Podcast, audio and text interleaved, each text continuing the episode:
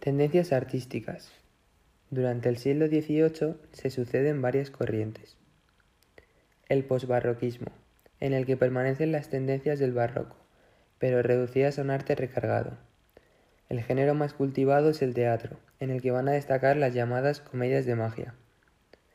El neoclasicismo es el movimiento más característico ya que manifiesta en las artes los principios de la ilustración.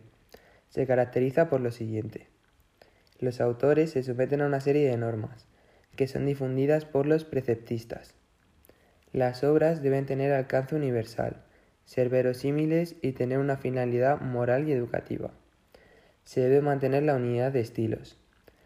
Y por último tenemos el prerromanticismo, que defendía el valor de los sentimientos y su importancia como herramienta de conocimiento, superior a la razón. Ensayo. El ensayo es un texto en prosa, de extensión variable y amplia temática, en el que se vierte la opinión del autor. En este siglo muestra una marcada tendencia educativa. A continuación hablaremos sobre los más célebres. Gaspar Melchor de Jovellanos. Su objetivo fue reflexionar sobre los problemas de la época. Se ve reflejado en su obra más significativa, el informe sobre la ley agraria. Fray Benito de Feijó representante fundamental del enciclopedismo de su época. Quiere combatir las supersticiones del pueblo. Sus obras fueron polémicas, ya que pretendía conciliar el espíritu de la Ilustración y la ideología de la Iglesia Católica. Reunió todos sus escritos en una sola obra llamada Teatro Crítico Universal. José Cadalso, su primera obra, neoclásica por supuesto, se titula Los eruditos a la, a la violeta. En ella critica la supuesta erudición de las clases elevadas con un fin humor. La novela en el siglo XVIII no tiene mucha difusión. Destacan Historia de Fray Gerundio de Campazas, alias Zotes, de José Francisco de Isla, cuyo tema central es la reforma educativa, y, sobre todo, Cartas Marruecas de José Cadalso, en la que presenta un panorama social y cultural de este país. Todas estas obras pertenecen al género de la prosa ensayística.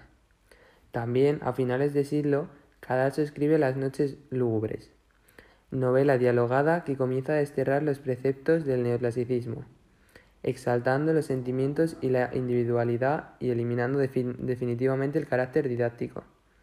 Es ya una obra del prerromanticismo. Teatro. Este género literario es muy adecuado para expresar el pensamiento ilustrado y para enseñar a los espectadores. Por lo tanto, consigue ser didáctico.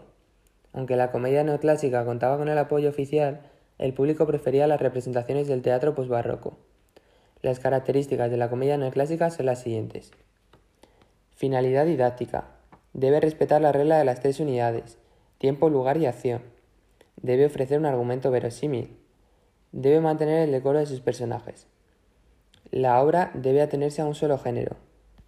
No debe mezclar tragedia y comedia. Coincidencia de la estructura interna y la externa. Debe estar dividida en tres actos, que coinciden con el planteamiento, el nudo y el desenlace. Leandro Fernández de Moratín cumple todas las características enunciadas anteriormente, en el sí de las niñas. Cumple con la regla de las tres unidades, ya que la obra transcurre en diez horas en una posada de Alcalá de Henares. Es una historia verosímil. Se atiende a un solo género. Coincide la estructura interna y la externa, y se mantiene el decoro de los personajes. Además, ofrece una, finalidad didáctica que consiste en la crítica de los matrimonios de conveniencia y la desigualdad de edad de los cónyuges. Esta crítica es desarrollada en muchas de sus obras por lo que sus argumentos resultaron polémicos. La fábula. Escrita en verso, la fábula es un género mixto entre la didáctica y la narrativa. Permite combinar la literatura y el pensamiento crítico de la época, por lo que siempre termina con una moraleja. Los dos autores más importantes son Samaniego, que ridiculiza los defectos humanos con fin humor, e Iriarte, que recoge las preocupaciones estéticas de la época y defiende la importancia de unir lo útil con lo estético mediante un estilo sencillo. A continuación voy a leer la fábula de la cigarra y la hormiga. Cantando la cigarra pasó el verano entero. Sin hacer provisiones allá para invierno, los fríos la obligaron a guardar el silencio y a cogerse al abrigo de su estrecho aposento. Vióse desproveída del preciso sustento Sin mosca, sin gusano, sin trigo y sin centeno, habitaba la hormiga. Allí tabique en medio.